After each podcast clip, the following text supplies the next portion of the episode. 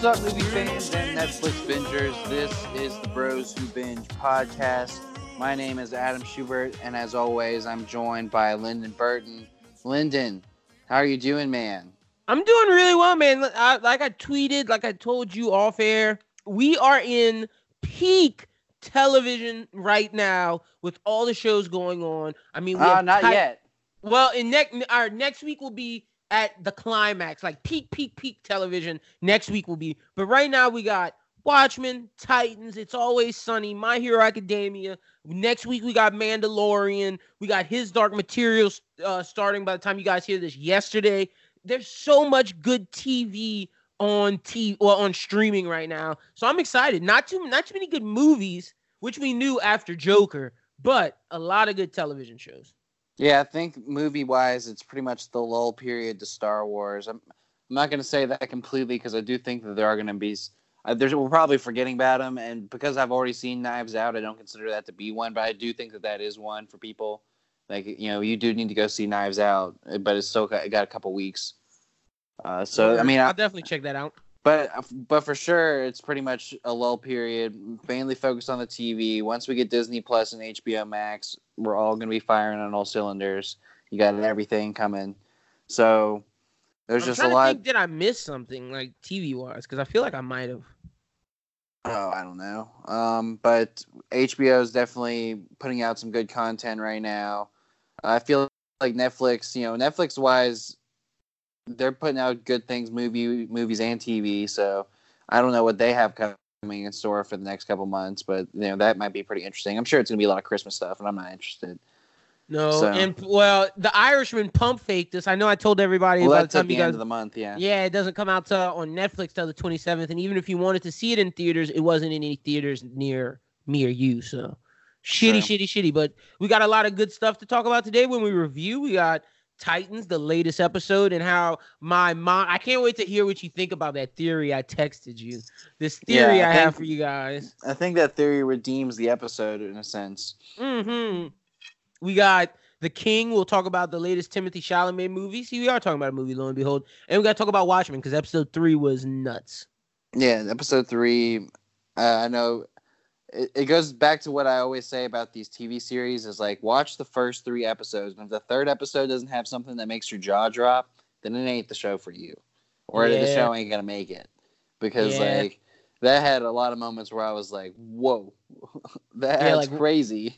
Like, what the hell is going on? But and, he- and it, oh, Oh, no, I don't want to get it. I don't want to get too far into it. Oh wait. yeah, we'll wait. But uh, whenever you're ready, brother, we got a lot to get into.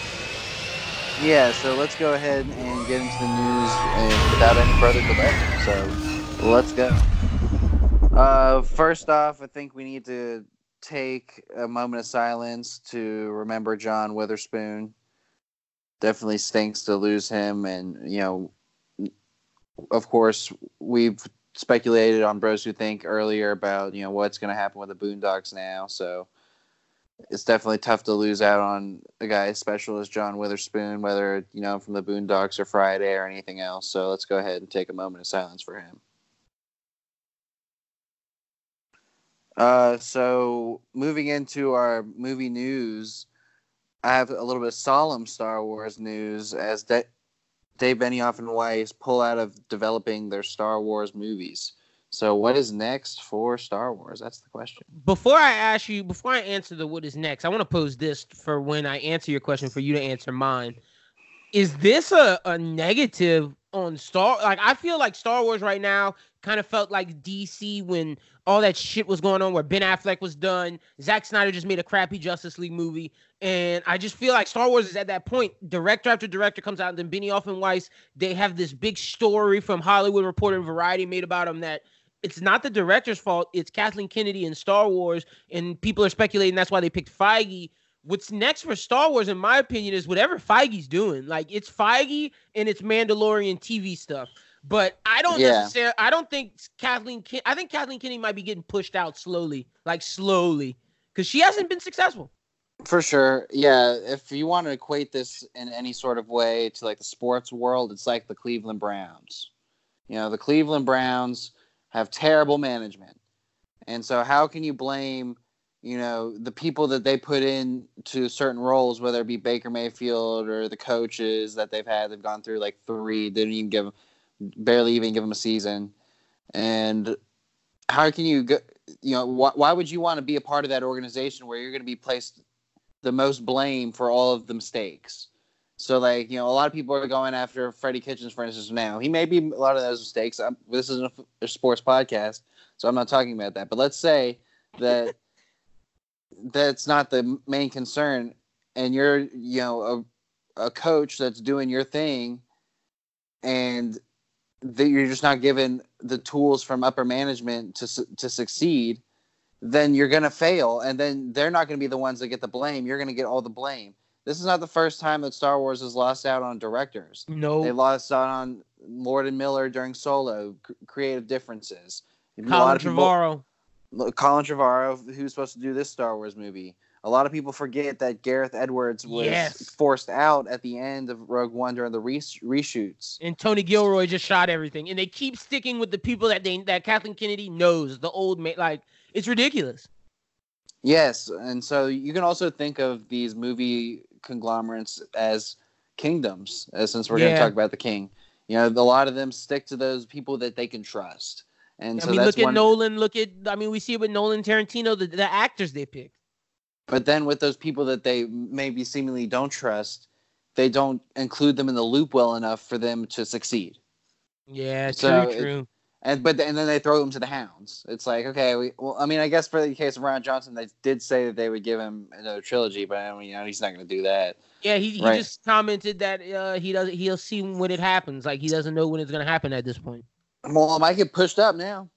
so True, it might or it might be done.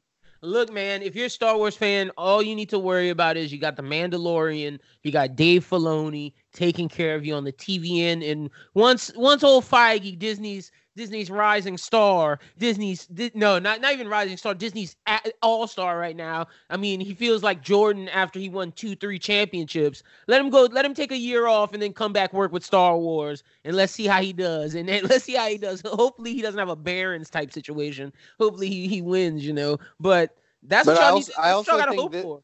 I also think this is a positive thing for Star Wars in a sense where maybe I don't I'm not really clamoring for another trilogy. I think that would be nice to have like some movies here and there, but a lot of that is what we're seeing is going into the TV space. So maybe this is a Star Wars saying, okay, well maybe you know we're not going to focus too much on spitting out these movies because it seems you like you're really interested in good TV content.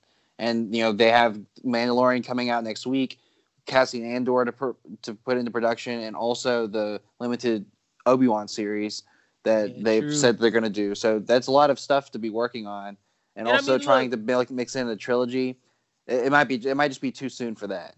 If whatever Benioff and Weiss was doing was Old Republic, I mean, I know I would love to see an Old Republic movie trilogy, but can I like if I'm being honest, right now the way television is doing things, a good Star Wars like where we follow actual Jedi in a television show, that would be nuts, man. And it, Disney Plus, you can p- spend the money, the type of money that that needs to be spun. So I, I mean, it on give or head take one thing like Star Wars in the theater means something special to me, and it's like something that you experience only with Star Wars because it gives you that certain vibe, that certain je ne sais quoi. But the other side, because I'm loving everything television is doing right now, it's like, damn, I really would like to see more Star Wars televisions than necessarily movies. But who knows if Feige can pull it together? Because I always said Star Wars needs to be like Marvel. I always said that. Like I don't get, Well, I don't get sure. why it's not. But I think like in a different way of being Marvel, I think what Star Wars could do and it'd be like pro- one of the first franchises really to do this in the modern era to have TV show development that carries into the feature film. Well, shit, Marvel's about to beat him to the punch, but I think that would work perfectly. But I'm saying like you know that's how they build that new trilogy is Ah, like, we're gonna television. we're gonna first. build up the we're gonna build up you know maybe from a, a vol- uh, different series in general series plural. like you know maybe Yeah, it's like something going on that they do later on but also has to do with you could possibly see the mandalorian. And because the mandalorian is a, a costume you know you can seemingly put anyone in there at any time period in the future and make that work. So we could see like mandalorian meet this in a feature film. Like it, I think that the way that we're going with content and these conglomerates now is that we can get really connective. And so let's really see it get connective. But I really think that, and I'm going to make this point later on with the different franchises, that, you know, zeroing in on some of the TV stuff can really be beneficial and kind of change the way that you're portrayed going forward in this franchise war. Like, not everyone can be the MCU, you know? Yeah. You got to No, do your own way. And uh, and look, when I say Star Wars could be the, I'm not saying like because the MCU is a bunch of comic books that that there's there's millions and millions and millions like of history to go off of for you to adapt. Star Wars is something that came from George Lucas. Yes, there are some comics now, but I know you have legends. But for Star Wars, you have to make original stuff.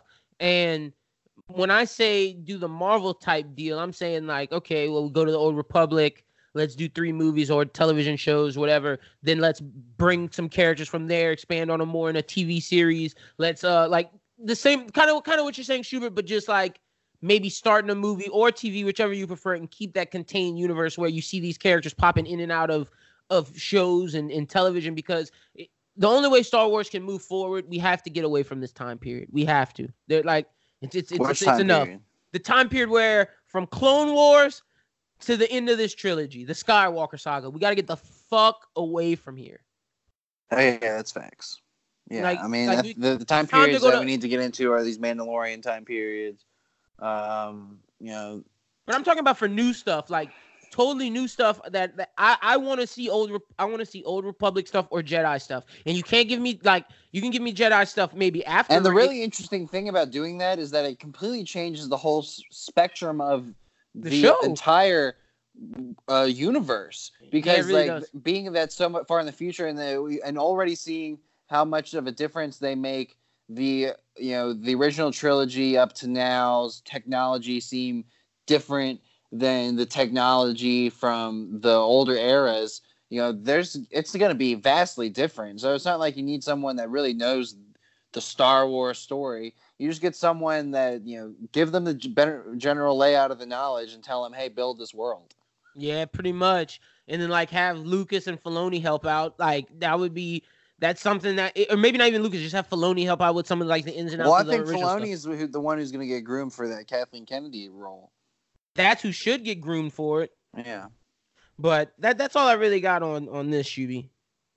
All right. Well, another thing that I was really excited to talk about this week is Spider-Man Into the Spider-Verse is going to be getting a sequel, and it's coming April 2022. What would you like to see in that sequel, Lyndon? Um, I mean, is I, I it? th- well, I think you know the interesting thing that we don't know about is we don't know if this is a Into the Spider-Verse sequel or if this is a Miles Morales sequel. that's so, kind of I- that's kind of my question. I think at, it would be a crime if they didn't put him and at least Hailee Steinfeld's character Spider Gwen together.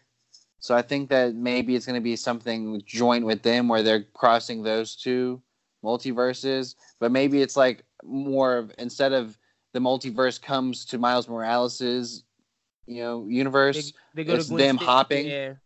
Oh, it's them hopping different ones? multiverses. That's cool Yeah. too. So it No, gives I'm- you an opportunity to revisit, you know, Spider Pig and and and you know other people that we saw there, and also see other variations and expand on that idea of the Into the Spider Verse. I want to see Miguel O'Hara, Spider Man 2099. That's who I want to see. I think that would be a really solid character to be like the third the Main goofy- person. the, the goofy character. Like instead of having Peter Parker come back, because I think we they need to evolve out of Peter Parker. Just like know, that's that's be. just you. That's just Well, you, that's right? Because I heard that's they me, might but I bring in like live action, like like I saw like pictures of like people doing theories of the different like because in the the the, the Well, that- gift That'd be fine if we're talking about cameos and stuff. But I'm saying like as like the core three components, like uh, what I'd want to push this is do Miguel and Spider Gwen and Miles. Oh, I'm cool with that. I, I don't and, mind and that. push those as like your three heroes. And I mean Peter can be in it, but I mean I it's just the way you said it. It sounded like you know, like, yo, we gotta get rid of this Peter nigga. And I know how you feel about the whole Spider-Man franchise, and the the reason why you love that so much was because you're like, yo, I'm I'm tired of Peter. But you can't just get rid of Peter. Uh, yeah, yeah, but I mean, like having, I don't think they need him to be a headliner to carry the the movie anymore. Oh yeah, no, I'm with you on that. Yeah. Um, but when it comes to other things I think you could see in the Spider Verse movie, that's really what I said is my main idea with this. There's not really any villain I think to incorporate because I think that it could be multiple ones and even ones that they could create because it could be a, a different multiverse and may, may not be a real thing. It's just something that is seen in, an off one-off comic or I don't know, maybe find way to. Well, I guess they also have to just use what they have. Like they can't use Yeah, they gotta just use Spider Mysterio. Well, maybe I don't know. They, I don't know how far that goes, but I know they can only use Spider characters. So you can see a bunch of gender. Well, not spider characters, but I mean like you know between them and Dis- Disney. Mm, well, yeah, no, they they own the rights. The only reason why Disney was able to use Mysterio is because they let him. Mm. All right. So they can use any of the Spider characters. That's not the the issue. So I'm I'm well, I sure think Mysterio might be a good one to put in there. He would be he'd be solid. I want to see Kraven. I want to see Kraven the Hunter, but I I, Kraven I, probably better. I feel like they're probably saving him for the the Marvel Spider Man. But I mean, 2022 that's some time away. So you know, we got we got we got a couple years to go before we get there. But next up, we got and you were asking what's Netflix's move when it comes to this TV stuff. Here it is, The Witcher. They dropped their teaser trailer. Well, they, not the teaser trailer. They dropped the full length trailer, and The Witcher comes out, I believe, December 27th. Yo, What did you think dope. of the? Yeah, I liked it. it was seriously dope. Um, I I saw the only thing that they mentioned. They didn't even mention that it was a video game. They mentioned that it was based off the book. So I'm guessing that's going to be where the story falls into Oh well, it. the video game's based off the book too. So Yeah. Okay. Well, I mean, I don't know enough about any of it to speculate on any of that, but from what I can see of as a person who is interested in good TV content, was it just looked really great. You know, Henry Cavill looks really prom, you know, strong, promising in this role.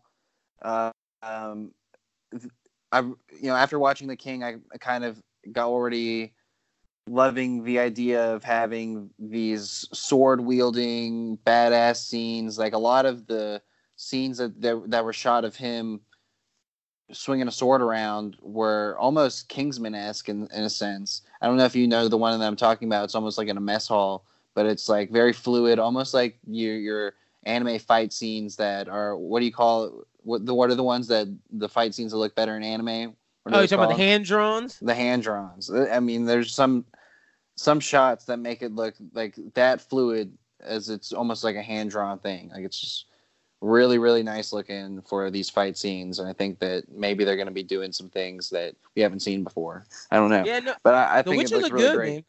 It, it it definitely did. I'm excited to see the monsters. Like they didn't show too many of those because I mean the it, he's a he's a monster hunter. So and I know he has the whole story of the princess and everything, the, the girl he's trying to protect and all that. That's like the, the main storyline. But throughout all of that, he's hunting monsters. So I want to see how the CGI looks. Are they gonna have dragons? How how deep into the Witcher storyline are they gonna go? So I'm I'm super excited to see that. And Henry Cavill looked good, man. So I'm excited for this. This will be something that, uh, along with the the shows I mentioned, this one falls into that category. We'll finish out the year with The Witcher. Peak television right now. Super super excited for that. Uh, you had on here the Hunter teaser. I don't know what that is, so you can uh, you know, just talk about it real quick. Well, see, I was hoping you would watch it because, like I said in the notes, it was literally 15 seconds. Oh, okay. Well then we'll we'll, we'll move on then. No no worries. Yeah, We'll yeah. wait it- uh, it's something that's coming on. I don't, I don't really remember too much about it as at the moment right now, but it's coming to Amazon. It's got Al Pacino in it. Uh, oh wait, I did see that. Okay, wait, no, I know what that is. That is he is apparently uh someone in a, a Jewish man in New York City in like the late 70s, maybe early 80s, and basically their job is to hunt down Nazi remnants inside of the city. Yes, that's it. Yeah. So um that looked pretty good. I'm not gonna lie. That's why I put it in there because I thought it looked pretty interesting. Yeah, no, and I So- read, I read. Okay, so that's what that is. Well, then I did see that. Yeah, no, I'm excited for that too. Al Pacino doing a streaming series. Sign me up. Let's go, bro. Yeah, I mean that looks super interesting, and you know having Al Pacino on Amazon like crazy. Yeah, no, I'm with you on that. Next up from the world of DC, shout out to Daniel. He he was letting people know this this bomb was coming. I remember Umberto said tweeted he was like, "Yo, I thought this was a rumor. I didn't know this shit was real. And then it turns out this is real. A Green Lantern TV show is in the works for HBO Max, uh, along with an adaptation of the DC uh, Comics title Strange Adventures, which covers Adam Strange. We'll see something similar to that when Tom King drops his new comic, uh, Adam Strange and Strange Adventures. So it'll take place from that. But both series are coming from Greg Berlanti to HBO Max. Uh, Greg Berlanti is the same dude who produces Titans, Doom Patrol, uh, all the CW stuff. So Elizabeth Banks is also producing a new series called DC Superhero High. Uh, a Green Lantern was planned to be part of the unofficial title DC Universe with Green Lantern Corps announced in 2014. However, that film is no longer part of the Warner Brothers current slate. You asked, does DC need to focus their properties in the TV space or the movie space? Look, that's an interesting question because what we've gotten from Titans, Watchmen, Outdoor Watchmen in this, um, Doom Patrol, that has worked. The CW stuff hasn't worked. But if they're going to be on HBO, I've always stated that a Batman series on HBO would be great. I've always stated that a question series on HBO show would be great. Like, and the same thing with that I said for Star Wars, I'll say for DC because I love watching Batman in the theaters. So it's a little bit of give and take for me where I think if some stuff can be well in TV and some stuff could be movie universe. And I really wish they would do interchangeable, how you said with Star Wars, because I think that would work really dope for them. Yeah, see, like that's why I, I was mentioning when we were talking about Star Wars that I wanted that I thought a different franchise also needed to kind of adopt this model as DC. Like I feel like with the lack of success they had in creating continuity in that movie in that movie slate, you know, they and they rolled out the red carpet too. You know, said Green Lantern, and they said Flashpoint. We're gonna do Birds of Prey. We're gonna maybe do Gotham City Sirens. You know, they they promised all these things, and they never came through with it. Why don't you adapt them into the streaming service slate? Because like that's that's probably one of the best mediums right now for reaching out to your audience. Like the the people who want to see what you are putting out on these streaming services are going to find it because it's easier to find and in some ways cheaper for them than to go to the movies or to uh, get it on DVD. So, so I mean, I, I, think that bringing Green Lantern and establishing that in, in, this TV show instead of a movie is a, a good direction to move towards as you're figuring out what you want to do next with the movies, is you can begin to create your character there, maybe create their popularity.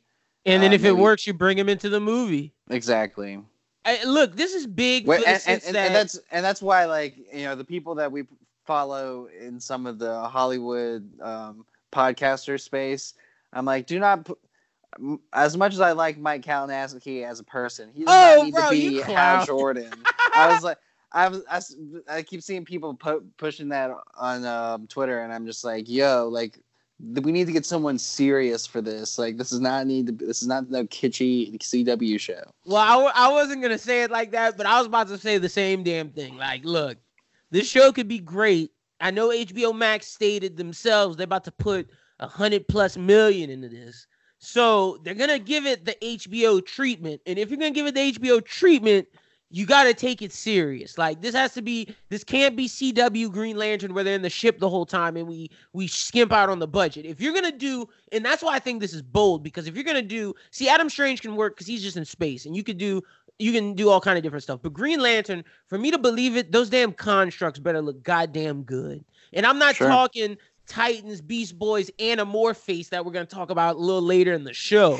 Like I'm not talking about that shit.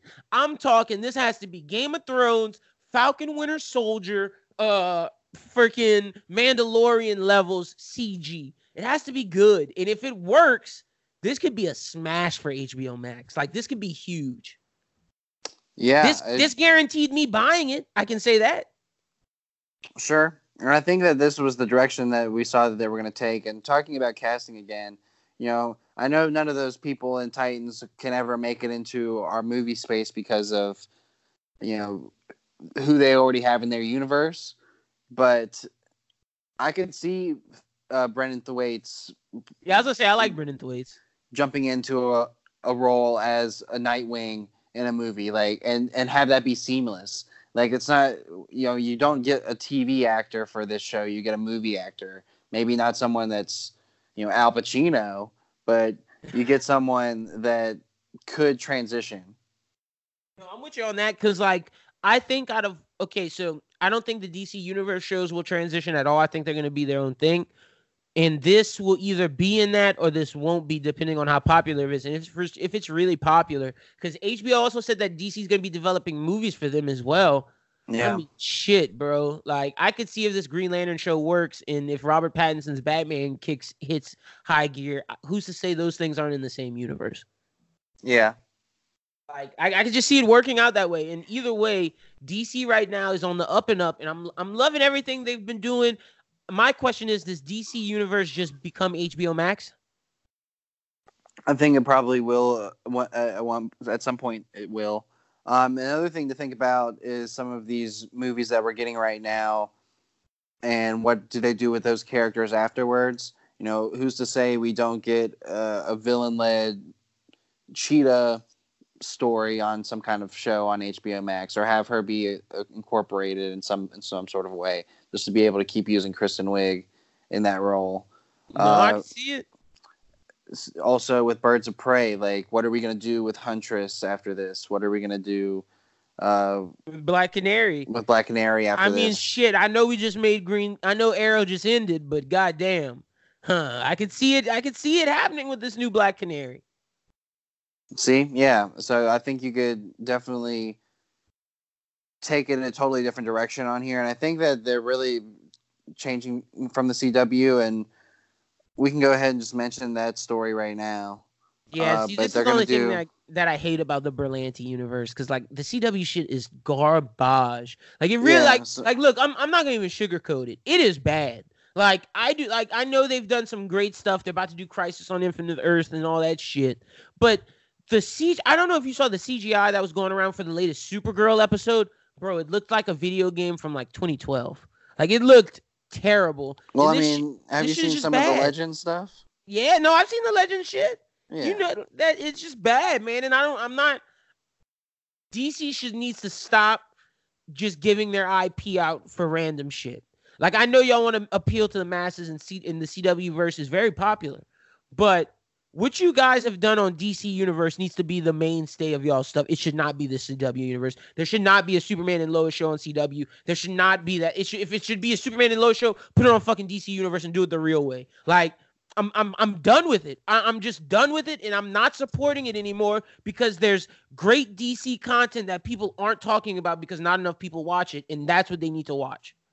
Yeah, so like Lyndon said, there's going to be this uh, Superman and Lois show that's coming to that CW DC universe. It's gonna, it's gonna star Supergirl's Tyler uh, Ho- Hoechlin and Elizabeth Tulloch, and they're gonna play the iconic couple. And it's it revolves around the world's most famous superhero and the comic book's most famous journalist as they deal with all the stress, pressures, and complexities that come with being working parents in today's society.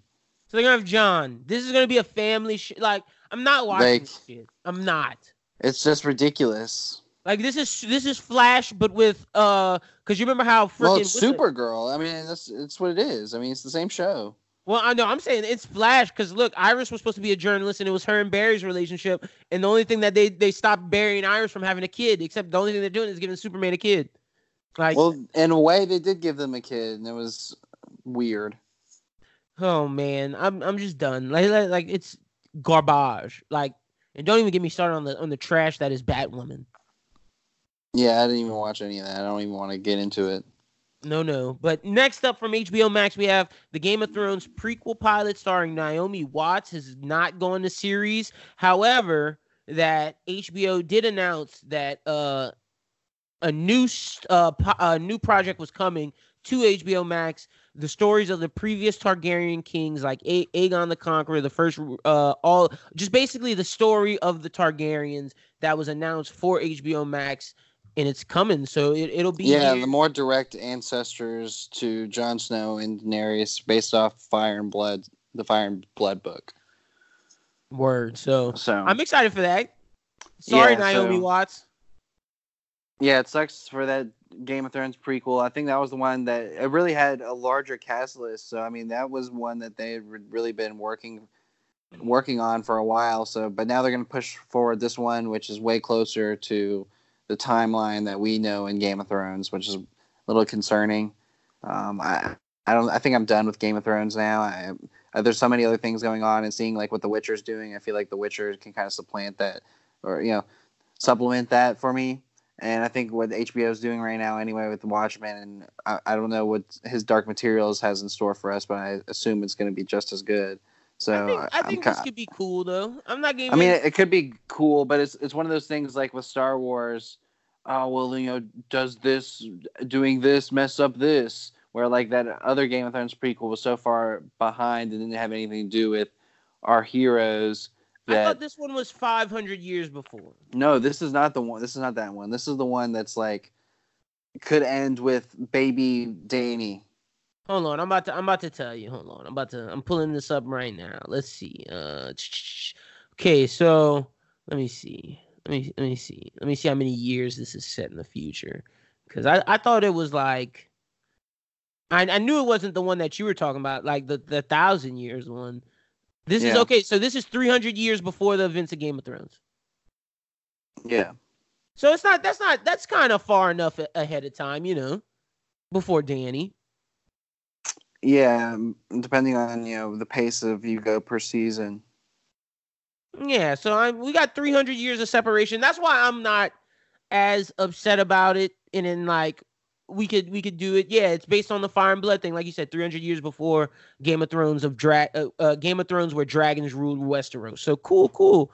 I'm uh, look, man. I'm down to see the Targaryens. I'm down to see maybe some Lannisters getting their ass whooped. We might instead of in this time we might pull for the Lannisters. Who knows? I'm a, there's there's certain things that I could see them doing that I'd be interested in, but you do have a point where it's like, yo, if y'all do something wrong, it will affect. Like, there can't be any mentions of White Walkers or any of that shit. Or or is there? I mean, because was didn't they have an appearance around that time? I don't know. I don't know all the facts for Game of Thrones. Those are for the Game. of Yeah, I'm not the heads. biggest. I'm not the biggest Game of Thrones guy where I read the books and know all that stuff. But you know what? If they're gonna give me some good content, I'll check it out. I'll peep game. Sure. Uh, no, yeah, that's Um, all I got on that.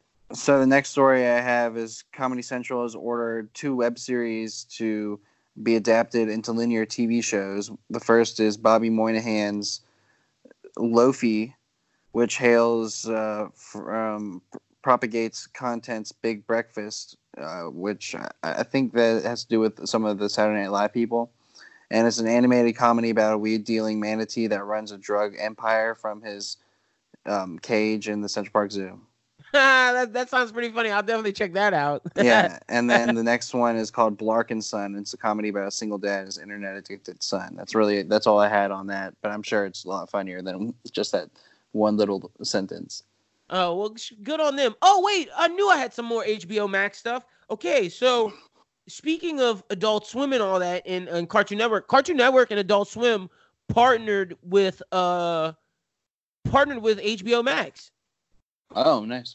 Yeah. So okay, so Oh, I knew that was coming because they already said they were going to do Boondocks. HBO Max did. yeah, and you will be able to stream Rick and Morty on HBO Max. You'll be able to stream all the Adult Swim stuff, and then South Park is also coming to HBO Max. It's going to be the official streaming site, and you won't be able to stream South Park anywhere else. Hold on, and there's like some new Cartoon Network like cartoons that uh they announced on HBO Max. I'm trying to put. Okay, so you're gonna have 40 years of DC, uh, Cartoon Network slash Adult Swim, all of Studio Ghibli's movies. Oh, they partnered with Crunchyroll and Rooster Teeth, so they're getting in the anime streaming wars. They're gonna bring new Looney Tunes shorts, like a new show called Jellystone. Like, nah, they're, they're do- uh, HBO Max has a lot of new stuff coming. So they're bringing back Yogi Bear. That's what that apparently in the Hanna Barbera Okay. stuff. So we shall see, man.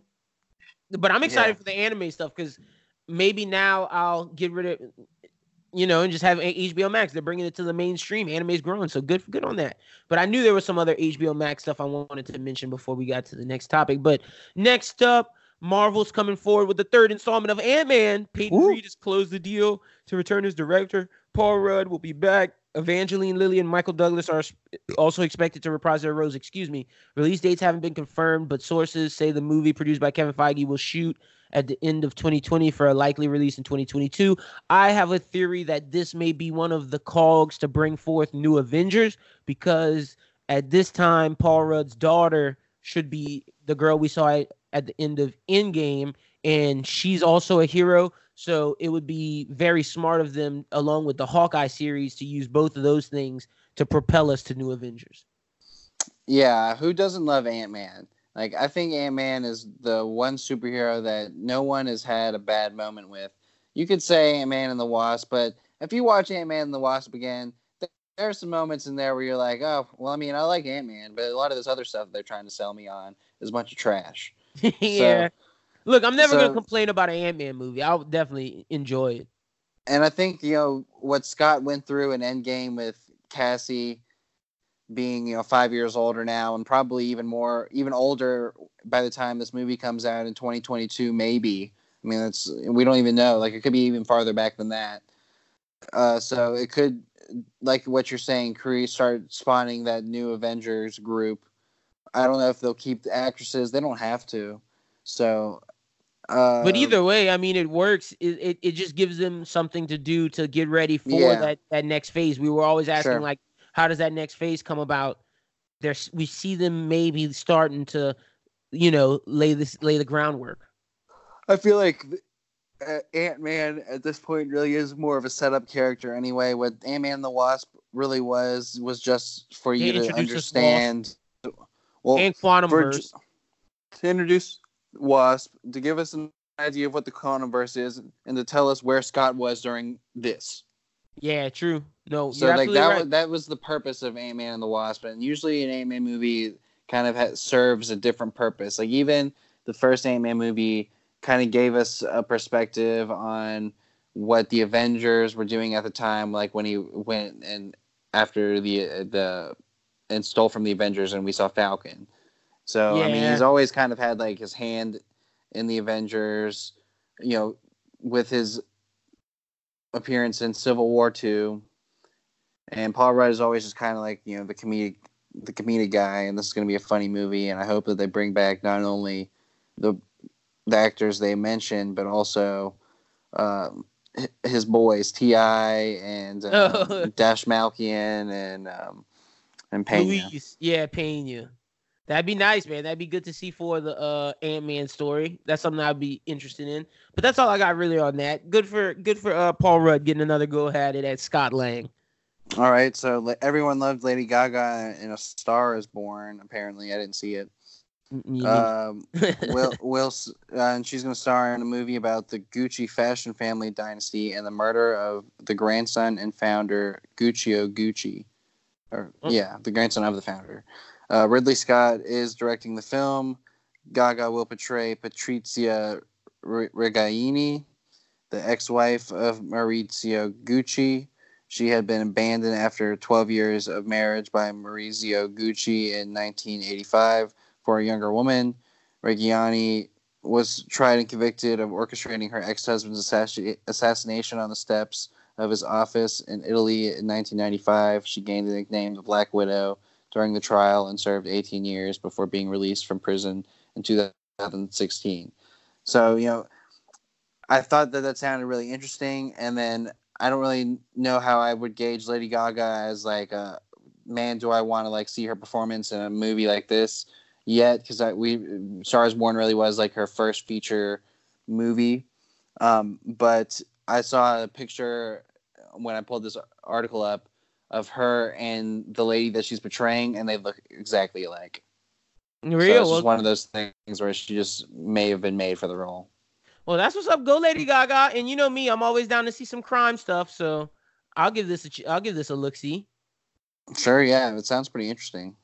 Word. Well, next up we got cameras are rolling on Dampyr, the live action adaptation of the popular independent comic franchise created, created by Mauro Boselli and Maurizio Colombo. Wade Briggs will play Harlan the Dampyr in the 12 million act 12 million dollar action fantasy thriller, which is being helmed by Riccardo Chemello. Stuart Martin has signed on to play Emil Kurjak, and Frida Gustavsson has uh, plays Tesla. The cast also includes David Morrissey, from Good Omens as Gorka, Sebastian Croft as Yuri, and Luke Roberts as Draka. It will be based on the first two comics in the Dampyr series, which run 300 issues set in the Balkan Wars of early 1990s. It follows Harlan, who is haunted by the nightmares as he wanders the countryside, making money, pretending to be a dampyr, half human, half vampire, ridding villages of what residents believe are evil monsters. When summoned by soldiers who are under attack by real vampires, Harkin finds out the truth. He is a real dampyr they're uh, and they're hoping to spawn the Mauro Boselli cinematic universe. This could be interesting. I don't know much about this comic, but that sounds pretty cool. Sounds like Blade. Yeah, it kind of does. I don't know. I don't, um, really, I, I, don't, I don't really know. know if this is what like I'm clamoring for at the moment. I just need to see a trailer. You know, see some pictures. Maybe I mean, it could be really cool. It could be, man. We've been seeing a lot of these independent comics kill, and I've said it that that's the wave of the future for the uh for comic book movies is you got to go down the independent route. I'm still waiting on DC and Valiant to give me 100 bullets.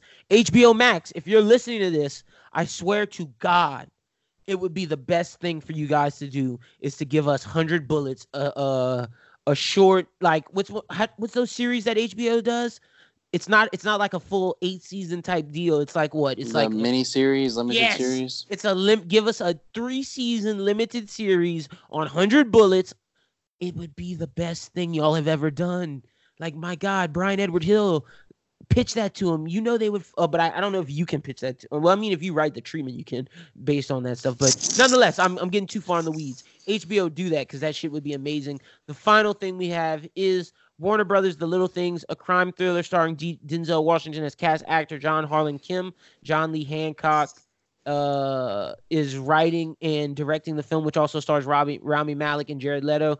The Little Things is follows uh, a burnout Kern County, California Department Sheriff named Deke, who is uh, who Denzel plays. He teams up with Baxter, a crack LA detective, Malek, to reel in a wily serial killer, who I'm assuming is Leto. Deke's nose for little things proves eerily accurate, but his willingness to circumvent the rules embroils Baxter into a soul-shattering decision. Meanwhile, Deke must wrestle with a dark secret from his past. Kim will portray a rookie cop, while Leto will portray the serial killer on the loose. the film is currently in production. Yo, this sounds great. Yeah, it sounds really cool. Lots of really great names in it. Um, and who doesn't trust a guy named John Hancock to write a film? And who doesn't trust uh, Denzel Washington to play a, a dirty cop with, with Rami Malek in the Ethan Hunt. I mean the Ethan Hawke role. True. True. And Jared um, Leto gets to stay being crazy, being a serial killer. exactly. no, but I'm excited for this man. Hopefully Denzel kills it like he always does. Yeah, I'm also excited to see um, what what Kim can do. Um, that was the one thing that was missing from this because that he's the one who's supposed to be the rookie cop. I don't think Malek's the rookie cop. Well, Malek's his partner. Well, what's Denzel? Oh wait, no, no, no. Malek's a uh, he teams up with Baxter, a crack LA detective. So gotcha. yeah, so he's a LS LASD detective, and and uh, Denzel's a Kern County Department sheriff, and I'm guessing Kim is the rookie cop on gotcha. the squad. Okay, yeah. So yeah, yeah, yeah, yeah. He's he's working with Malek, but Kim is the rookie cop on, on rookie cop on his force. Yeah, so that, I mean that sounds really really great. We just like you always say, we got to see a trailer. One hundred percent. But that's all we got for the news this week, Schubert. Yeah, so going into the box office really fast. Um, number five was the Addams Family. Number four was Harriet. Uh, number three, as of yesterday, is the Joker and um, number two is Maleficent. Number one is Terminator. But from what I've been hearing all all day today, that the Terminator did not get the numbers they wanted. No, it it like I think it under like it it underperformed. It was supposed to, it didn't it was supposed to get like 150 million or like that's how much it's in the hole. Some something along those lines of Terminator Dark Fate is like, let me see. I'll, t- I'll tell you real quick. Let me let me see. It's uh oh yeah, it faces a hundred and twenty million dollar loss. Really? Yeah, because it only debuted over the weekend for twenty nine million, which is bad. Ugh, oh my god. Yeah, so in in China, it it it, it only has a it already well, has a I mean, global like, total. Really, what? Really, really, where was the demand for this? and I that's, mean, my some- thing. Okay, go ahead. No, because I was okay. So I was telling uh Josh, my co-host at 1079 the radio station, I was like, look, man, with Halloween, we understood that John Carpenter did not like any of those other movies after two. He didn't work on them. He didn't okay them. He was like, they're just making them, and we understood those were slasher films. So it made sense when John Carpenter wanted to come back with um come back with my boy. I'm forgetting uh, Danny McBride and just uh Jordan uh Gordon Smith. I'm forgetting his For Halloween. yeah, for Halloween. It made sense that they would come back and redo it because Carpenter didn't okay all the other ones. We understood that the other ones were just joke slasher movies. And now, if we're gonna get highbrow stuff, all right, we can take this seriously. Let's see what Carpenter can do. But with Terminator, because James Cameron wanted to make a, mu- a, a, a nickel and dime off of all these shitty ass movies and just put his name on anything, he okayed it. They made those things, and everybody was like, "Oh, well, James Cameron's still in it. It should be good." And we got fooled after time after time after time. And I under, and I feel the person I feel bad the most about for this is Tim Miller because this is what he put his neck on the chopping block to do after he got Sure, screwed yeah. over with Deadpool.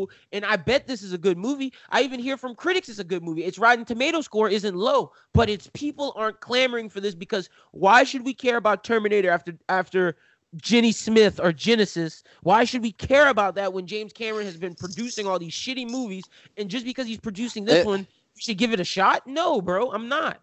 It was like what happened with Transformers. Yeah, just because Travis Knight's coming and this movie that he's putting out, Bumblebee, is going to be good, and it was good.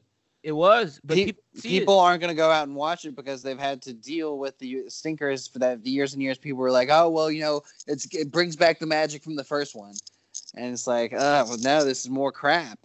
Yeah, if if you if you force feed crap to enough people too many times, when you tell them that this thing's coming out and it's going to be good, another time you're going to be like, well, all the other times that you've you tried to spoon feed me that it's tasted like crap. So I just don't know if this is going to be the same outcome. Like it's just, I I don't I'm not interested in seeing Terminator post the ba- the past Sarah Connor because it's never worked. Not Yeah, once. look, Maybe it's gonna work, but I mean, you're gonna you're gonna have to tell me from multiple mouths. I heard it was pretty good though. I'm not gonna lie. I heard it wasn't bad. I heard it was like the best one since two. But that's not that's not a high bar. No, Yeah, so but uh, that's why it's there. But let's get to the movie on the rise.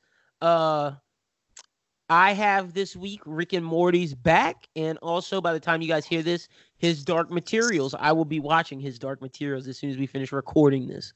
So yeah, so it's coming on very very shortly. We need to hurry. Jake. Just kidding. yeah, no, we got a Uh, lot to get to. but I have the end of the fucking world season two, which I'm kind of iffy about, honestly, because a lot of the magic I felt came in the first season was the guy character who was like um, a guy who was flirting with the idea of becoming a serial killer and his thinking that he was this uh, sociopath who loved death. Um, and he's not in he, he's not in this from what I see in a lot of the marketing. So that kind of weirds me out um, what they're going to do for that show. And then, of course, I saw it at the film festival. And I would say for anyone who wants to go see a movie this week or throughout the holiday season, you should try and get a chance to check out Jojo Rabbit because it'll probably be one of those movies coming around at Oscar time that could probably win. Ooh, I'm definitely gonna check that movie out. I'm excited for that word. A lot of good stuff. I went the TV route. You went the movie route. Dope, dope, dope, dope. Now it's time to review. What we starting with? We got Titans. We got The King, and we got Watchmen. Are we starting with The King? Yeah, might as well start with the King. This is England. This is England. Real quick.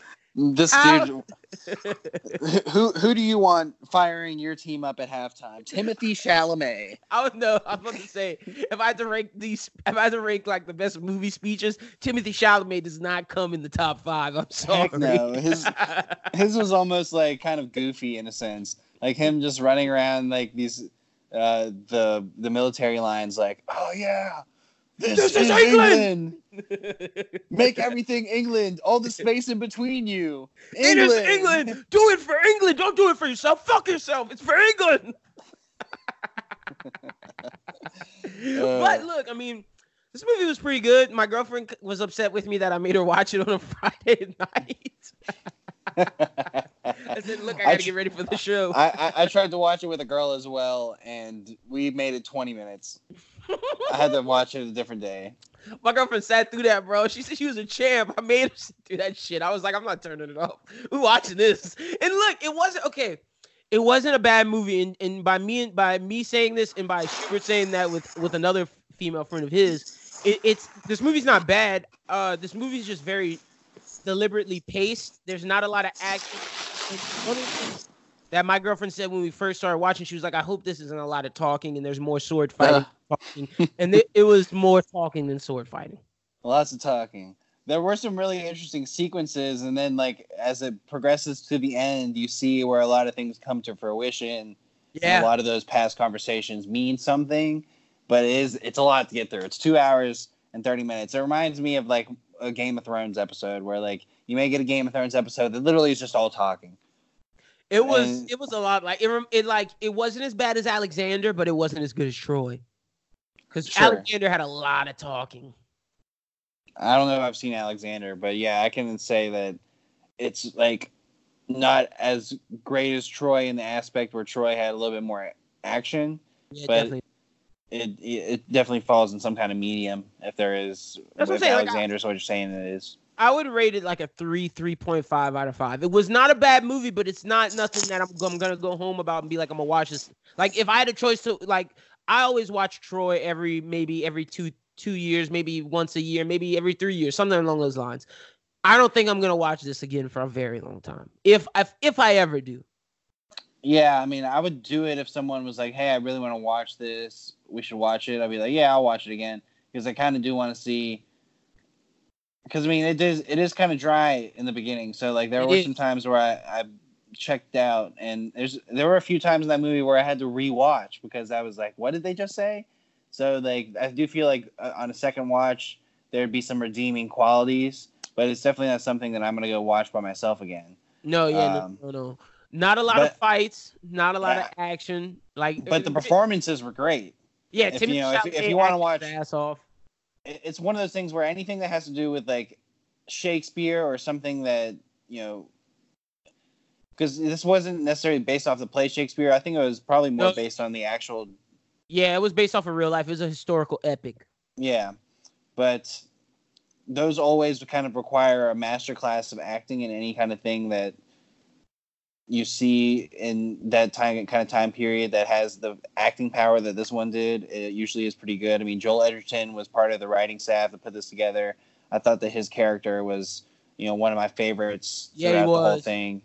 One of the Um, best moments was when he was like, "Yeah, I know it's gonna rain." He builds out all this plan, and everybody's like, "You're dumb." and like after he's been acting like an ass yet the whole time, and Timothée Timothée goes up to him when he's by himself because Timothée has nobody he can trust, and he's like, "I bring you on here because you're the only guy I can trust and talk to." And you're just making me look like a fool for bringing you on. You know how much pressure's on on me. And he's like, I only say stuff when it's necessary and when I know it's gonna help. And the one time he said something, it saved them and won them the battle. Yeah, I mean, Timothée was like, "Yo, like, are you just telling me this so that like I don't think that you're totally incompetent, or do you really think this is gonna work?" Yeah. So and, And- then also Robert Pattinson did a good job acting, even though he wasn't as much as the film as I thought he was gonna be. no, he wasn't as much in the film as I thought he was gonna be, and he wasn't really the badass that I kind of wanted to see leading up to this Yeah. Batman movie. But, But, I the think character a, that he played was like very. He played it very well, and I believed it. Yeah, that's what I was about to say. Like he showed me he's a good act. Like that was great acting. Like Sure. I, I'm with you. I wanted to see something that could make me think he could be Batman. But when I saw it, it was like, damn, you did such a good job. I believe this. Yeah, I loved uh, a few, the a few of his scenes. best. Yeah, that that scene with him, and um, also like where he's like, "You can speak English," like, it's just I like speaking English. It's like uh, I, I can't remember what he said, but it was a, such a burn. just- I was like, It's damn. like it's such a shitty language or something like that. yeah, he was saying he was talking about how it was a shitty language. He, uh, he compared it to like you know something that was really funny. I can't remember though. But you guys should go check it out if you want to see something on Netflix. It's it's a it's a haul, and you know if you got a girlfriend, maybe she's not going to be into it, or you know maybe it's you're a girl out there or a boy, and that your boyfriend may not be into it either. But I mean, you know, it may not be for everybody, but it could be for you. It could be. If you like historical epics, then you should give it a shot. But if you don't, leave this alone. Exactly. But let's go ahead and talk about some more things that we love to talk about on this podcast. I'd say we should do Titans first because I, I think we should save the best for last. You want to save Watchmen for last? I think that's way. Ti- I think that was like way our better main than deal. Titans episode. Oh, for one hundred percent. Like one hundred percent was. But should we? I- I don't know, man. Let's talk about the shitty thing last. Because Titans is our main deal. Titans is our main deal. All right. Well, when it comes to Watchmen, I, I was blown away by this Oh. I was too. I, I was blown away as well. it, it finally kind of gave everyone an understanding of how they're connecting Watchmen as the property, as the comic book, as the old movie, as all of that, how they're connecting that to this. Yeah, and my girlfriend was like, we were because she because she watches this with me as well, and she and I always talk about how this is connected to stuff. And she's like, "What are you always talking about? Like this has not. I haven't seen any like everything you're telling me. It doesn't make sense." And then the moment the episode started, after I to, after I explained all of the Watchmen prehistory to her, she was like, "Oh, I get it now."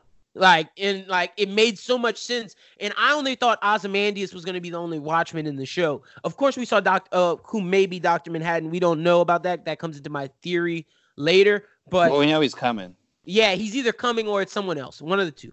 But I didn't think I thought that was gonna be it, and I knew it wasn't gonna be Owlman. I knew we were not gonna have Rorschach because Rorschach's dead. The comedian's dead. Is, is well, hold up though, on me- real What? quick. Is uh, you know, go ahead and say your thing, and I have a question on that. It never dawned on me that uh that Silk Spectre could show up in this. Yeah, I mean, I think that that was an interesting choice in who you would bring in. I think that you know maybe if you brought in some of the bigger name people, it, it could hinder from what they're trying to do outside of the old Watchmen storylines. Um, but yeah, I think that the actress playing playing her is, is doing a really great job. Like she's she's one of my favorite characters in the show right now for sure. Like I, I'm really, I loved every moment that she was on the screen, and I wanted to follow her around the whole time, and I'm glad we got to in this episode. Um, but I was gonna say there was this line that kind of struck me when they were talking about her history, Mm-hmm. and it said something about some something that made me consider the fact that the owl could actually be some kind of representation of the. Oh, it was. That was his. That was his pet owl. Oh, it was his pet owl for sure, or like no, like one, no, like one hundred percent. That was his pet owl. okay, No, like like I'm not bush. Like 100 percent that was his pet owl. I thought okay, so basically what happens in the episode, Laurie Blake, aka I thought it, Silk- I thought it was like was him in like a weird way. uh-uh, no, that's his pet owl because he's dead. Um, basically Laurie Blake, aka the Silk Spectre, hung up the cape. She became an FBI agent for the Vigilante Task Force. The first episode had me fooled like nobody's business. The, I mean, the first scene where they're doing the bank robbery, and I'm like, Yes. yo, what is going on? And then it just turned out she was just trying to catch vigilantes. Dope. She she's going to Tulsa to deal with uh Looking Glass, Sister Night, and uh everything The going on Seventh around Cavalry. yeah, everything going on with the Seventh Cavalry and the hanging of the chief.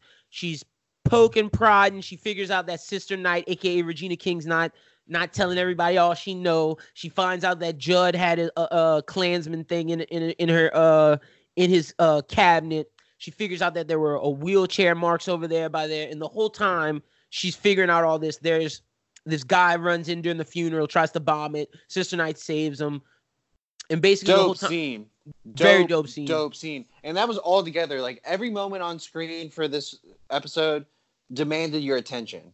Yeah, it really. there did. was every every single detail. Like you're watching this funeral thing, you know, the speeches were incredible. You know, what the words that they were saying and the the uh, the messages that they were trying to get across uh, with some of the, the the lines that they were saying. You know, I love the line where uh, what's her name, Silk Spectre. What's her name, Silk? L- Laurie Blake, but yeah, Silk okay, Spectre. well, yeah, Laurie Blake. So Laurie Blake goes up to Angela and is like, "Yeah, what's the difference between a mass cop and a vigilante?" And she's like, "I don't know." And she's like, "Exactly, me neither." And I was like, "Ooh, burn." Yeah. Got Yeah, no, she, yo, she was very spicy this episode. I was like, yo, Laurie Blake, you're spicy. Even, Even, with, like, like, the little uh, yeah, her her, her sister. Yeah, she was like, "What you want an autograph?" And I thought, okay, real quick, I thought that whole conversation between the rookie cop and her was a jab at the fans. I think that was the. I think that was Maybe Lindelof. so. Lindelof telling the fans like, "Look." Because basically, she was like, "Who gives a fuck about the past? That shit happens. This isn't the fucking '80s anymore." And it, and it was like, "Yo, that I, to me, all of that shit, and like when they were, and when the uh chief director was like, "Fuck Rorschach, that nigga's dead. Like, who gives a fuck?" Like, I will, that- I will say though that I think that that has some a little bit of foreshadowing to play into it because like I think she picked him for a little A bit reason? slightly of a reason because I think that she noticed that him putting that on the slide as like thinking that that had something to do with it makes him He- makes her realize that he has a b- bigger understanding of what might be at play here. You think you think he's in the uh fifth cavalry, the seventh No, I don't think he's in the Seventh Cavalry, but I think he knows a lot about what actually drives the Seventh Cavalry. That he that sh he would be more beneficial to her in that field than any of those other people who did who didn't think that that had anything to do with anything. See, You know what it's, I mean? it- it's either because I thought that it's either that or he's in the seventh cavalry. I didn't know which one, which way they were gonna cut it, but yeah, man, I thought that was a huge. I think that not. I'm not gonna say jab at the fans, but I think that's telling the fans like, look, this is not Watchmen for the last time. Like, I'm not saying this anymore after this. We have Silk Spectre telling you guys.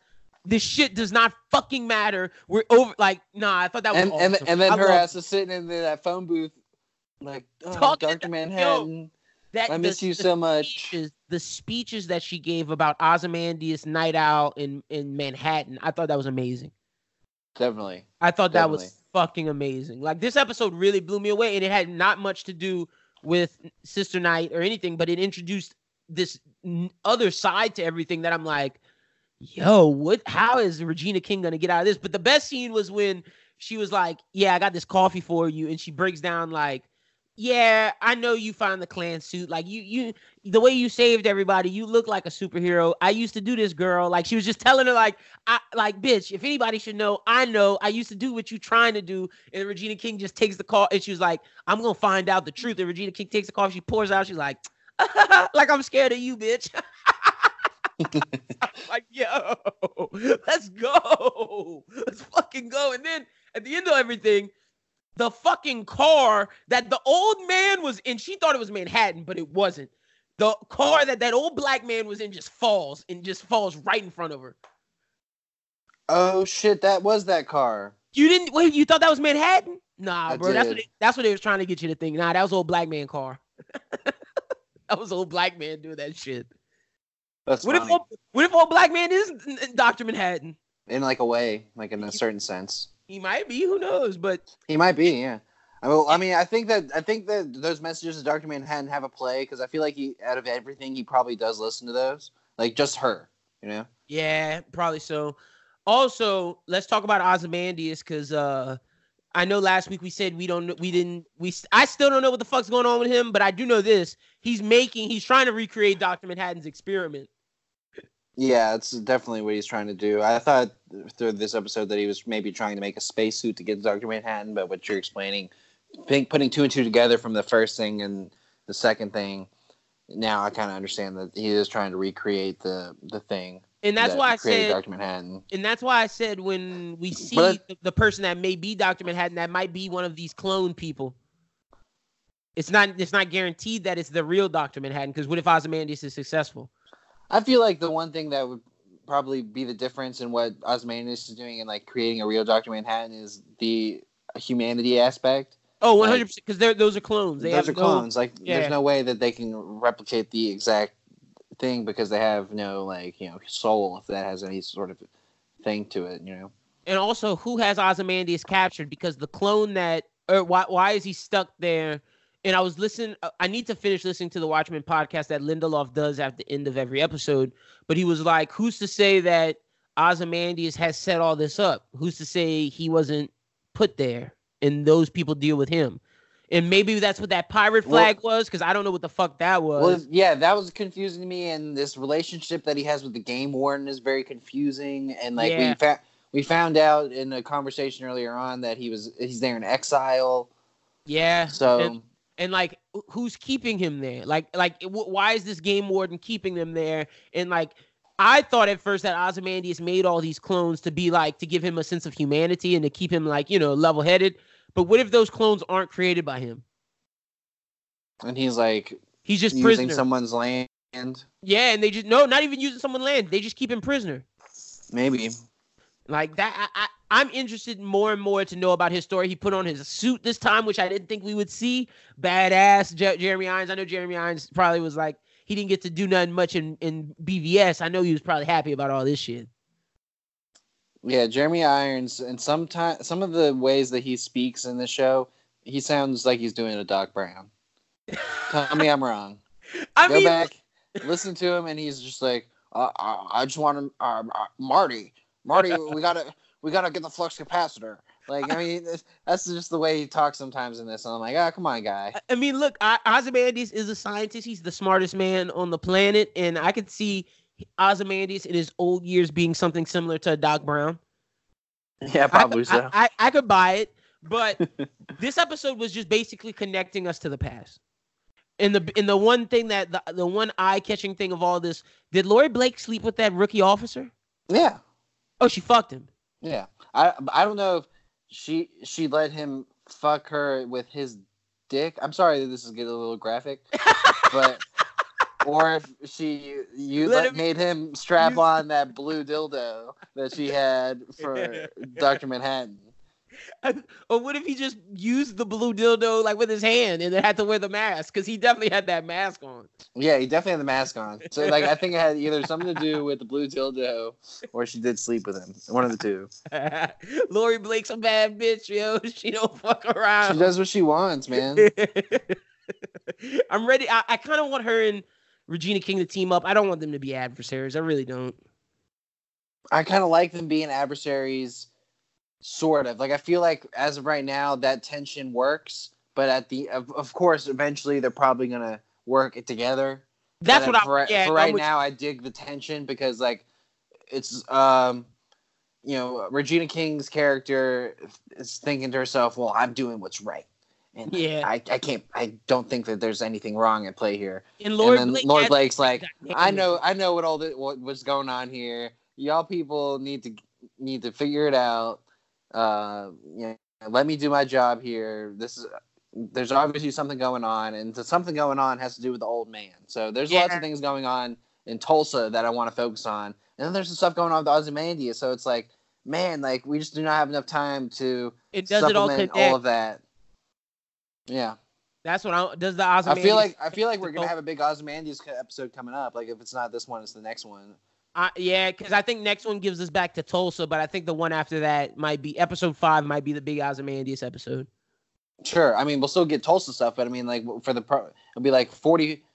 uh, I'd say each For the most part, runs almost fifty-five. So I'd say we get like forty minutes of Ozymandias. Yeah, and the rest would be Tulsa. Because for the for the most part, it's been the opposite. Ozymandias Yes, gets exactly. twenty five to ten. Yeah, no. I felt like this for Ozymandias was almost his longest time.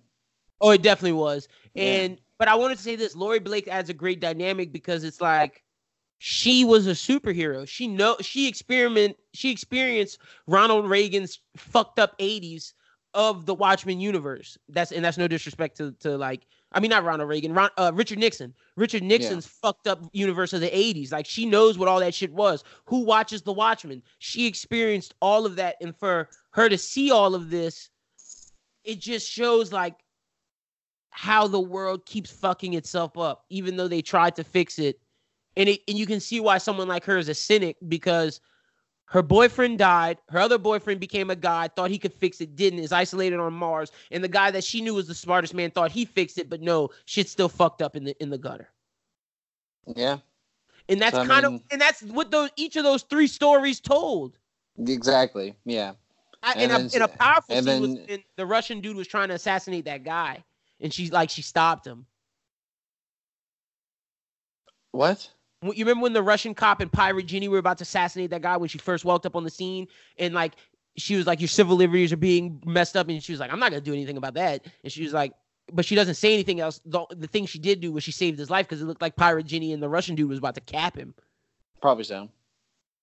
But that I was don't really think that had anything to do with anything. I think more or less of that it was more of like I'm just gonna bust up in here and screw with y'all shit and not really care about anything to do with it. Like I'm not gonna really mess up with what you're doing, but I'm but I'm gonna bug you Mm, and you're not gonna like my presence. Looking Glass, what you think's up with him? I, I see. I don't know if I'm with you on the 100 percent that he's a uh he's part of the Seventh Cavalry. I don't think he is. Here's why I think that is a part of this, and it goes back to the funeral scene, which I, once again I think was one of the best sequences of that episode. He he was one of the, he didn't have his looking glass thing on when he was at the He funeral. didn't. He and I wondered. I wor- had- I wondered about that. He had the cop hat with the yellow handkerchief. And if you look, his eyes are moving. He knows something's up and he knows something's coming. And so Mm. like that's where I felt like in that scene, maybe I'm overanalyzing, but like I just felt like he knew something was up. And it also had to do with them showing us simultaneously that someone was crawling through and I'm like, Oh my gosh, dude! Is this guy like? I at first I thought he was gonna like pop up into the hole at the. I thought he was about to take the body. I thought he was about to take the body because uh, uh, Judd was a you know part of the cavalry. Maybe. Oh gosh, that would have been interesting. That's But what I thought I- was about to happen. But yeah, I thought that was a, a, a really crazy shot where you see him crawling and you're like, oh my gosh, like what is this about to happen? So But you're right. Okay, so let me explain. The funeral scene was awesome. I'll give a devil's advocate to Looking Glass not wearing the outfit because Regina King isn't necessary. She's not. She's not recognized as she's re- she by the public to the public's eyes. She's a retired police officer, but in actuality, she's Sister Night. You can't let the other. You can't let. It well, I'm not saying that he should have had to wear his mask. I'm saying because he wasn't wearing his mask, I got to see his eyes, and I thought that they were Oh, trying okay. to infer that he knew something because Oh, they kept they kept going to him. Like, Oh, they I'm not. I'm not. Dis- they I'm kept not. putting the camera on him, and I'm, I'm like, not well, why are, we, why are we looking at this guy?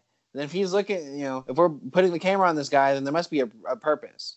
He definitely was looking shady the whole time. That that I will say. Yeah. He definitely was. But word, that that's all we really got on Watchmen. Uh not not too many theories really. I don't have one on on this show. I'm just I'm just in for the ride on Watchmen. Yeah, the only theory I have is still that Looking Glass is the guy who's in on it. All right, all right, word up. Let's get to the Is this the worst of the 3 that we're reviewing? Um, no, I mean, I think that The King Um, was. the King probably is, but that's not really knocking the King. Yeah, no, for sure. Man, worst episode of Titans this season. Yeah, and a shame that it had to be the most Beast Boy centric one. Yo, Beast Boy, we're not. I'm not fucking with you, my G. like, like at all, bro. Like, how are you gonna introduce Connor and chill with Connor the whole episode, and then when you're telling him, yeah, we gotta be heroes, we gotta do this, and then when he, when he, when you should have, Beast Boy should have spoken up right when Connor was like, yo, I'm Yeah, going to like, do this. and like, then why didn't let Beast these Boy of say anything? Like, come on, bro. Bad friend, Beast Boy. Bad friend. Oh my gosh, dude! Like it was so. The whole time I'm just like, why is Beast Boy a thing at this point? Like they're so wasting him at this right now, Yeah. and I mean, I, I just didn't even want to focus in on that. I mean, me- what we saw in this episode. Yeah, let me just run through this real quick. Let me just let me just say what we saw, and then we can just talk about the, the important shit.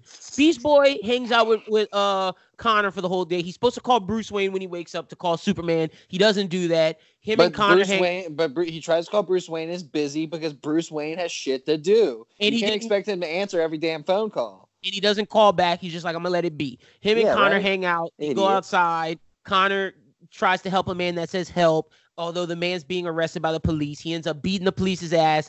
Uh, uh, laser beams one police car, blows it up. Beast Boy runs away scared, sits in the Titans' room in fetal position, saying, "I need to call Dick. I need to call Dick." So shit's fucked up, and just leaves Connor on the street. Poor Connor. Uh, Find your way, my brother. Next up, we got uh the Hawk and Dove bullshit storyline. Hawk Ugh. and Dove go back to was to uh Wisconsin or, or Wyoming, wherever the fuck they are. They sing karaoke. Ain't no mountain high. Enough. That was the cheesiest scene. I, I like, swear. This, I was like, I was this like, is this the CW is shining through. Yeah, I was like, this is CW shining through. Just because Alan Ritchson can sing and was on American Idol does not mean he needs to sing in, uh, in this season of Titans. Like, get that shit out of here. But that shit happens. The sister of whatever the fucking guy's name is, I don't even know. The kid who Dr. Light kills comes and like, I'm gonna make y'all's life a living hell. All y'all do is bring pain. And and Hawk leaves. he's like, Oh, all we do is bring pain. I need to leave you, Dove. Maybe we shouldn't be together. And Dove's like, fuck it, leave. And Hank leaves, goes somewhere else. He's like, Where's the hard stuff? Where's the drugs? so I mean, that's their fucking bullshit storyline. I, I, I don't give a fuck about them anymore. They used to be some of my favorite characters. Now, do whatever the fuck you want, Hank. Go OD if you want, my guy. Dawn, I, I still don't like your ass from what you did to Dick with the old Titans. So fuck you, bitch. And then uh who else we got? We got Dick's bullshit storyline. Um, oh no. Let real quick, Raven and Wonder Girl leave together, and Raven just puts like her powers on her to escape from the car, and I'm like, what the fuck was that for? Don't yeah, even that's under- dumb. Don't even understand that shit. The best well, part. Where's this, she going? The best part of this episode was Starfire. So Starfire and Fade are like, Starfire's like, I'm gonna come back to you, Dick. I just gotta take care of this shit with Fade. Real one, Starfire, respect you for saying I'm coming back to you, Dick. Ruin Hunted, because nobody else did. Uh, so Starfire goes with Fade. Fade's like, Blackfire sends her goons. They destroyed your ship. We gotta try to. She's the queen yeah, she's the queen now. We got to try to figure out some shit. We got to try to leave to go help your parents. She killed your parents. She killed all your court. She's running the, the uh, country now. Fade gets infested with Blackfire's like goop or something, takes over his body, and, and Starfire has to kill him. We see a hologram for the first time of Blackfire, and like, yo, you better you you why don't we rule together and she's like you don't really want that and she's like well i have a family now i don't need you I'm coming to get you. And she was like, and Starfire was like, bring it on, bitch. And then so that that ends all, their shit. Now, here's the crazy shit. Robin goes to ask for forgiveness from Deathstroke's wife. Comes to find out Deathstroke is in the house. Him and Deathstroke have an interesting conversation. I'm just I'm just saying letting the blueprint down, Schubert, and we'll go into it more. But him and Deathstroke have a conversation. He's like, if you ever start the Titans again, I'll kill every single one of y'all. Dick leaves the house. Dick feeling so much guilt goes to a airport buys a ticket instead of going to greenland. He ends up hitting a cop putting his hands behind his head like arrest me. So dick's trying to go to jail for whatever crimes he thinks he committed.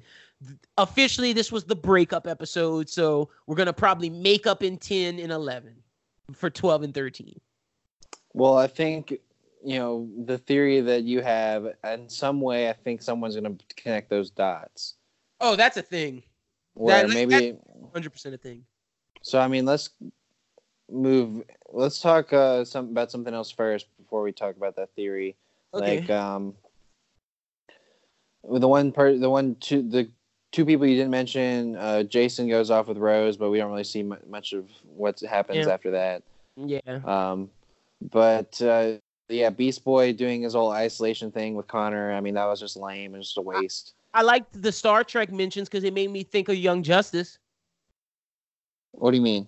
Remember when he was acting like a, a fleet commander? It made me think of him acting on Young Justice when he was on the TV show. Oh, okay. Yeah, I guess it is uh, a nice nod. Yeah, that felt like a little nod, but that's all I really got on that. I hated Beast Boy's storyline this episode, and I hated uh, that you mentioned earlier on in the show about the Animorph face. Gosh, was horrible. Superboy, asked, Superboy asked Beast Boy to show him his powers, and Beast Boy's like, "Hold on, bro, I'll show it to you later." And and Super was like, "Nah, dog, show it to me now." And then so Beast Boy's like, oh, "I'll just do my face, uh, real quick. I got tiger powers." no, bro. Like, ugh. You have the power to transform into animals. You don't. You can't just transform into a fucking tiger. Yeah, I'm Tiger Boy. Jesus Christ! But let's talk. Anything else you want to talk about? But I, I, there's like really all this other parts of these episodes doesn't really matter. Yeah, not really. I think we really said everything that we have to do with Hank and Dawn. They're probably going to come back because I mean, Dawn's really only purpose right now, and especially now that she doesn't have Hank. Maybe maybe she goes back to Dick, and like I'm thinking like maybe she goes back to Dick. Dick like somehow recorded that conversation that he had with Deathstroke, and you know her only ser- serve purpose now is the sign language thing, which we'll get to. So Yeah, I mean, But I don't want I don't that- want her to go back to Dick romantically because I want Dick and Kory to get together now. She's the ride. Yeah, I mean, I get that, but I think it's more of like a uh, desperation thing because, like, what is this? She, I mean, she hasn't proved to be the character that's going to go off on her by herself. Who are you talking like, about? I- I mean- Because I mean, like, I you know, I'm all about empowering strong, independent females, but I, I, I don't think that the character of Dawn in in this case is because she's pretty much hopped between Dick and Hank the whole time. Pretty much. I'm with you on that. But so I uh, feel like she's just going to do it again, and that's I how just- I we just get her back into the fold. I just hope Dick's stronger than that. Like, let her come back to the show and let her help him. But I just don't want Dick to be banging her. Like, save your save your banging for Starfire, bro. Like, Facts. save save be strong. But yeah, man. So the theory of this episode, I was trolling Reddit, you know, look trying to conjure up my own theories, and I'm having conversations with some of these Reddit people, and they're like, "Yo, did you see the sign language thing?" So I, I can't say that this is 100% my theory.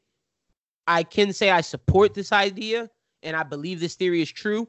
But if you look at Deathstroke's hands when he first turns around to look at Dick, his hand is in the sign language symbol for help. Your hands aren't naturally like that. And when you see Deathstroke try to, when when Dick starts talking and Deathstroke realizes what, what's going on with his hands, he immediately t- tries to turn his body and then turns back. The whole time Deathstroke's in pain, which kind of symbolizes that Jericho's trying to take over and break through because he sees Dick and he can. Also, when Dick talks to uh Jericho's mom, she she doesn't say she's like I have no forgiveness for you, and then as Dick's leaving, she's like, but they might. She doesn't say he might. She doesn't say Slade might. She says they might. And you would only know that if you had the subtitles on, and that's what I added to the theory. That was my part because it's like I watch these shows with subtitles, and she specifically says they. So who is they? And and she before she was like, I don't want nothing to do with Slade. When she found out Slade killed Deathstroke, she was like, You're not welcome here anymore. Why else would Slade be in her presence if it wasn't because of Jericho's actually still in there? Yeah, I mean that from what you said about the hand signal thing, it really kind of puts it all together because he did kind of get this sense that Slade was acting funny. He was. Like- he wasn't acting like himself. I thought Slade would have just killed him. Like, why are you there, bro? Exactly. Like I was thinking, I'm like, you know, why is he like acting like he's all weak and stuff? Like, I mean, like the battle that they just had, he didn't like get seriously injured. Yeah, so I don't know what the and that's the issue thing is that, here. that his wife said. She was like, he's not at his strongest right now. He's weak. He can't. And it looked like he was like holding himself back from fighting. Yeah, it was so weird. So like that theory makes a lot of sense to me. And and that's the only thing that saves this episode because if Jericho's still alive inside of Slade, it makes a lot of sense. Because maybe that's why Slade put himself to isolation, meditation, figure out how to cope with him and his son living in his body, trying to figure out all these things, but then figuring out the Titans back that pushed him to, you know, come back into reality. And it's also kind of the big twist that, you know, you really need to kind of get the the ball rolling again. Yeah, that Um, Jericho's still alive. why else because the Titans back? because like what the way that it started with this episode i'm like well what's going to bring them back together how are we going to get back to where we were going a few episodes back Well, the next episode, the synopsis is Titans Tower comes under attack by Mercy Graves. oh, so it's going to okay. be a Superboy episode next episode. I, I don't think they get back till 11. Now, now that now that 10's a Superboy episode, they might not get back till 11. well i think superboy might have a hand in also bringing people back together Yeah, no, I'm with you on that. so it makes sense that they would do superboy next Yeah, and that would lead to they beat Mercy, which gives Lex notice for season three. yeah So word, word, word. Anything So, else you got yeah. to say on Titans? This was the worst episode of the season, though. 100. percent yeah worst episode of the season but it wasn't a bad one No, yeah, it wasn't bad. it was, yeah Yeah, i mean i don't I, I can't Yeah. say it was good, but like that, just because of that theory, that's kind of the only thing that saves it. yeah like you, i really only think that that's the most interesting thing about it now I don't, Because I don't, I don't like the dig story. I don't like, the sto- I don't like the storyline that we have to break up to make up. Like we already, like we already had that season one, and like I get this is Dick's path to Nightwing. He has to atone for his sins, and he feels like this is the only way. But do we have to do a fucking prison scene? Like if next episode I see Dick oh in yeah i forgot about that we didn't even mention that that he's got arrested Oh, I said that. I said he got arrested because he punched a cop in the airport. yeah Like I'm not. Uh, who's gonna get him out? Bruce? Like um, maybe that's how he gets his suit. I hope. I, if the only way I'll accept this prison sequence is if Bruce comes get him. If it's anyone else, it doesn't make sense. Yeah, I don't know who else he needs in prison. He needs Bruce, and then Bruce gets him out. They talk about his new hero. Maybe Superman's there with him, and then boom, we get Nightwing. Like, I, I, I just don't see how we get to Nightwing before the end of the, the season unless. I guess my original thought happen. process was that he got himself arrested to get closer to Superboy, but I guess that kind of doesn't make No. sense. Yeah, no, he didn't know Superboy was even arrested. He he he did that. well, that's what I thought. Well, I mean, he takes a pause like in the middle of the thing, and I thought it was him looking at the TV and seeing like what happened with Superboy. Oh, you giving them a, too much credit for that? That would be amazing.